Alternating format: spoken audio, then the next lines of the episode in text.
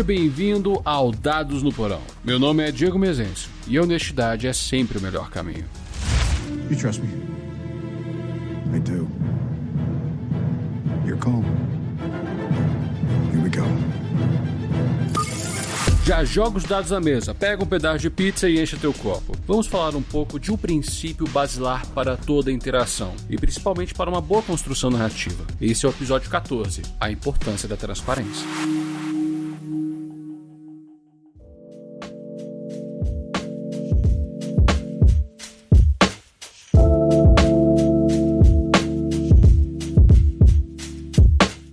Atire a primeira pedra o jogador que nunca se sentiu enganado em uma sessão de RPG. E se você não teve esse sentimento, eu fico feliz e espero que nunca experiencie, pois é muito frustrante o sentimento de impotência. O fato aconteceu e você não tem nenhuma ferramenta para proteger a sua diversão. As opções são tentar esquecer o que aconteceu e continuar jogando, ou parar de jogar. Ué, mas não é você que falava da necessidade da conversa? Sim, até fez um cast com o título Melhor Dizer Não. Então, por que não tentar manifestar o seu descontentamento sobre o acontecimento?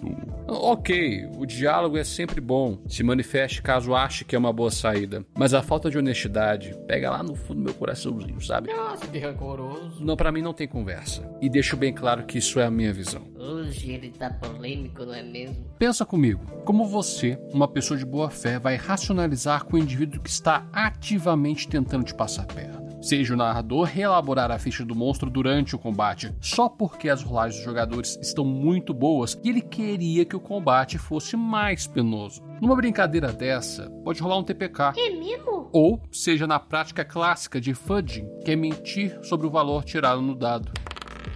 Ah, 49 te acerta? O narrador está deliberando unicamente pela própria vontade sobre o resultado de uma determinada ação. O que, além de ser prejudicial para a agência do jogador, é uma traição à característica de imprevisibilidade do hobby. O que acaba comigo é a justificativa de Estou garantindo a diversão da mesa. E isso desemboca em outro tipo de desonestidade. E para mim é o pior tipo. A pessoa está sendo desonesta com ela mesma. Não dá para garantir a diversão de outra pessoa. É um ato de manipulação de pensamento. Seres humanos são complexos. Só a interação social já é complexa. E essa complexidade vem da individualidade. Como já foi dito nesse podcast, a diversão é subjetiva. Quando o jogo começa, ele é imprevisível. Eu não sei o que meus jogadores vão fazer. E essa afirmação de garantia só é uma forma de imposição da vontade do narrador, do que ele julga ser divertido.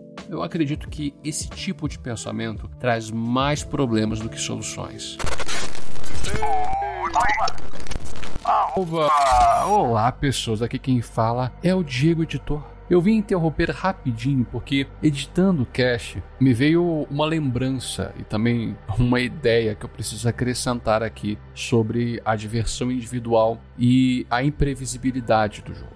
Enquanto nós estamos jogando, existem dois fatores: o fator interno da interação e o fator externo. O interno seria o roleplay, a interpretação da mecânica, o entendimento da cena. Esse fator a gente consegue manejar com as ferramentas do jogo. Agora, o fator externo é tudo aquilo que está fora do RPG. A nossa vida social, profissional, familiar, coisas que influenciam o nosso estado emocional e que podem escorregar na sessão. E é normal que aconteça. Nós somos humanos. Tem dia que nós não estamos no nosso melhor, não é mesmo? E já teve dia que eu não estava afim de jogar, mas não consegui cancelar o jogo. Porque já tínhamos remarcado diversas vezes. E para mim seria chato cancelar só porque não estava num bom dia. Cara, se eu pudesse voltar no tempo, eu cancelava. O jogo para mim não foi bom. Mesmo com o mestre se empenhando para me trazer para o jogo, eu tava num bloqueio, sabe? Aconteceu também quando eu estava narrando. Três jogadores da minha mesa tinham tomado algumas taças de vinho e, bem, estavam bem alegrinhos por conta disso, fazendo piada fora de hora, ações que não eram condizentes com a personalidade dos personagens. Isso particularmente não me incomodou, já que é assim, então vamos assim. Só que estava incomodando o quarto jogador que não bebia.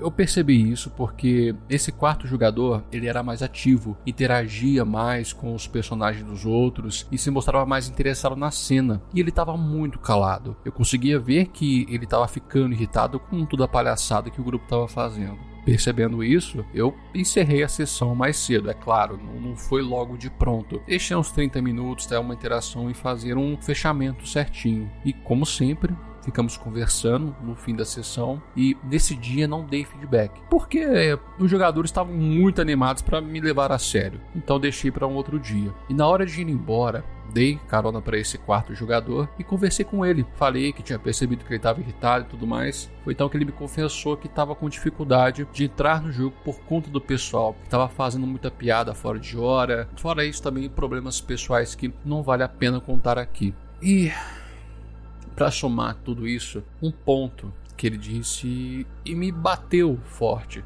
foi que ele não via a hora da mesa terminar.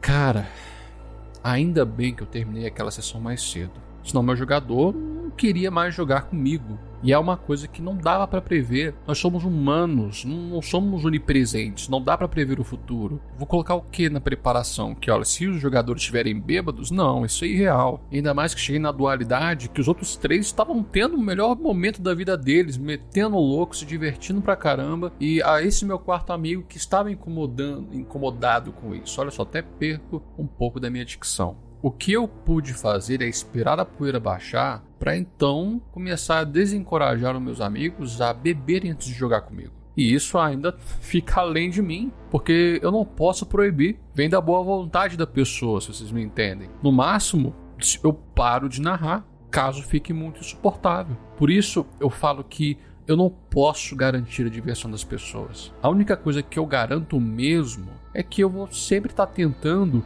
dar o meu melhor para ser justo. É isso.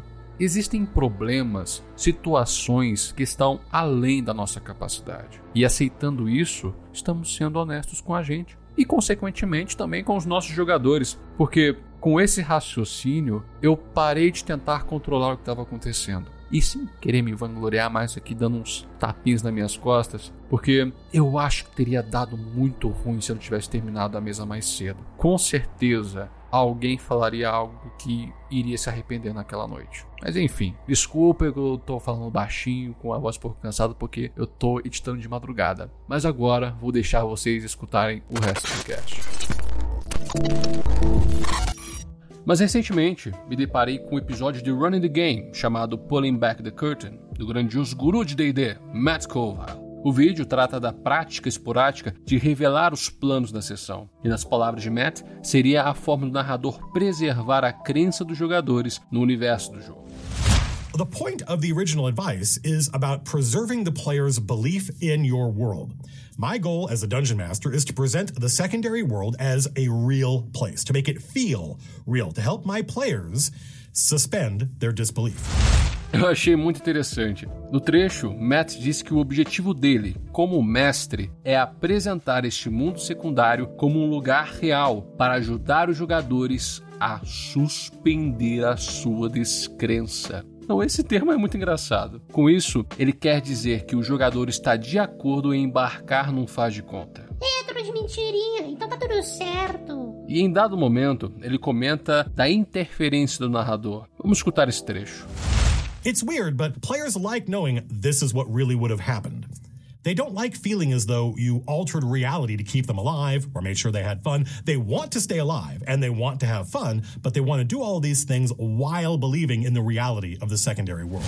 Nesse trecho, o Matt comenta que o jogador não quer que o narrador interfira na ação para poder mantê-los vivos ou até mesmo para diverti-los. Eles querem que seus personagens fiquem vivos e também querem se divertir, mas querem fazer isso acreditando naquele universo secundário, ou seja, eles querem fazer por conta própria sem qualquer interferência do narrador. Apesar do vídeo seguir uma linha de raciocínio de imersão, eu já vejo ele num pensamento de forma geral. E o ponto essencial a ser colocado nessa questão é a confiança. No fim das contas, o RPG é um jogo faz de conta de tabuleiro e requer rolagem de dado. O meu objetivo é fazer com que o jogo seja o mais justo possível, na medida que procuro não interferir nas agências do PDJs. Com isso, tento conquistar a sua confiança.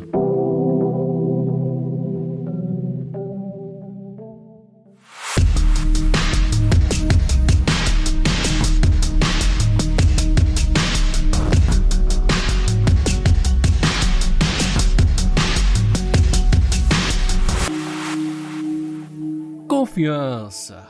Tá aí. Posso qualificar a confiança como uma qualidade resultante de uma relação saudável? Veja bem, eu disse resultante. Então existe uma atribuição de confiabilidade e ela não vem do nada. Somente pessoas ingênuas confiam de forma gratuita. Mas calma, eu não estou dizendo que devemos encarar todo desconhecido como uma pessoa desonesta ou não merecedora de confiança. Quando conhecemos uma pessoa nova, entramos em uma zona neutra, desprovida de expectativas e julgamentos. Partimos do pressuposto que o indivíduo, no mínimo, está de boa fé. E aos poucos vamos testando as águas para ver se ele é confiável ou se queremos que essa pessoa faça parte das nossas vidas, não é mesmo? Ah, se eu soubesse disso na minha adolescência.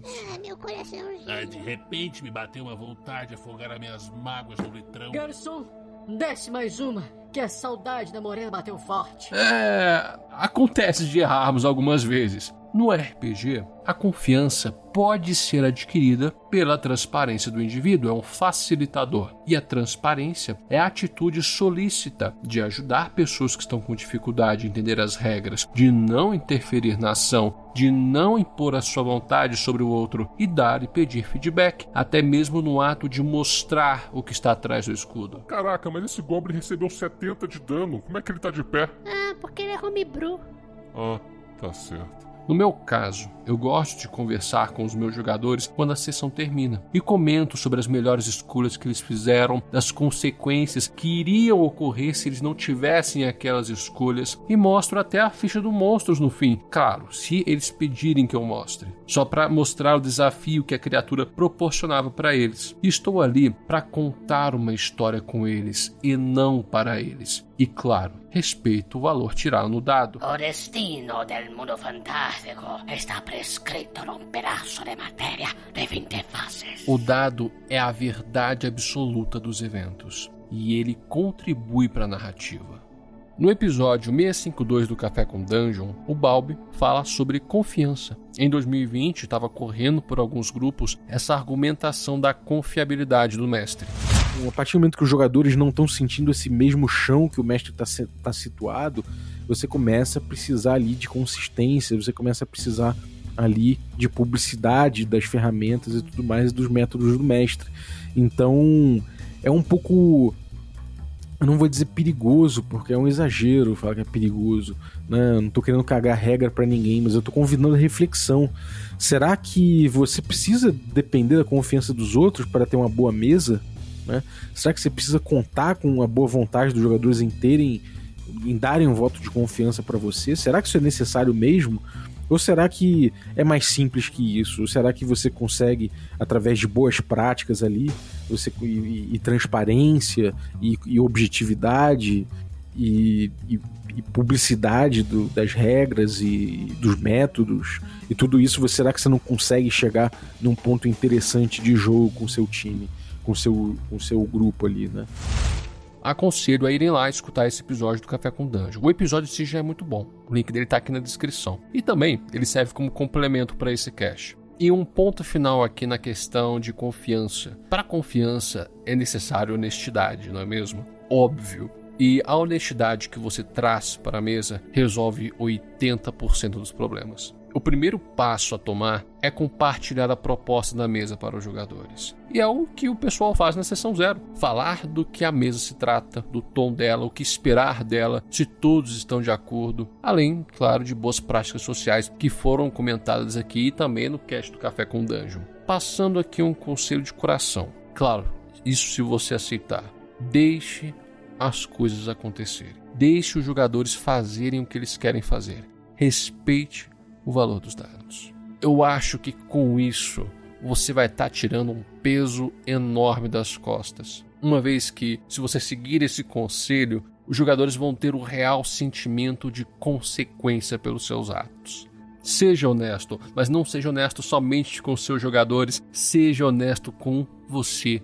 Isso vai facilitar muito a sua vida. Olha aí, olha, olha só. Estou aqui apontando o dedo falando coisas para você fazer. Meu Deus, estou me contradizendo, mas eu estou falando isso do fundo do meu coração, porque é uma coisa que me ajudou muito e eu acredito que também vai ajudar você. Mas agora me diga você, alguma vez sentiu que estavam tentando enganá-lo na mesa? Mande os recadinhos no Twitter e no Instagram, no arroba Dados no Porão. Toda última sexta-feira do mês tem cast de e-mails. E se você quiser que seu recado seja lido, mande seu parecer para dadosnoporão.gmail.com. Ah! Nós agora também temos um plano de assinaturas no PicPay. Basta você procurar pelo arroba Dados no Porão e ver os nossos planos. No plano copo cheio de R$ reais, seu nome fica nos agradecimentos na descrição do podcast e você também participará de eventuais sorteios provenientes do seu nível de assinatura. No Pizza inteira, assinatura de R$ reais, você terá acesso ao nosso grupo de Telegram. Fora isso, seu nome também será colocado aqui na descrição do podcast como agradecimento e seu nome será elencado para eventuais sorteios destinados para este nível de assinatura. E não acabou. Mensalmente receberão um mini podcast chamado Dado Extra, do qual vou falar de assuntos variados em um tempo curto e sempre de forma descontraída para poder acompanhar vocês e atualizar vocês sobre esse projeto maravilhoso. Mas sem mais delongas, eu te vejo na segunda e não se esqueça dos seus dados. O jogo é no porão.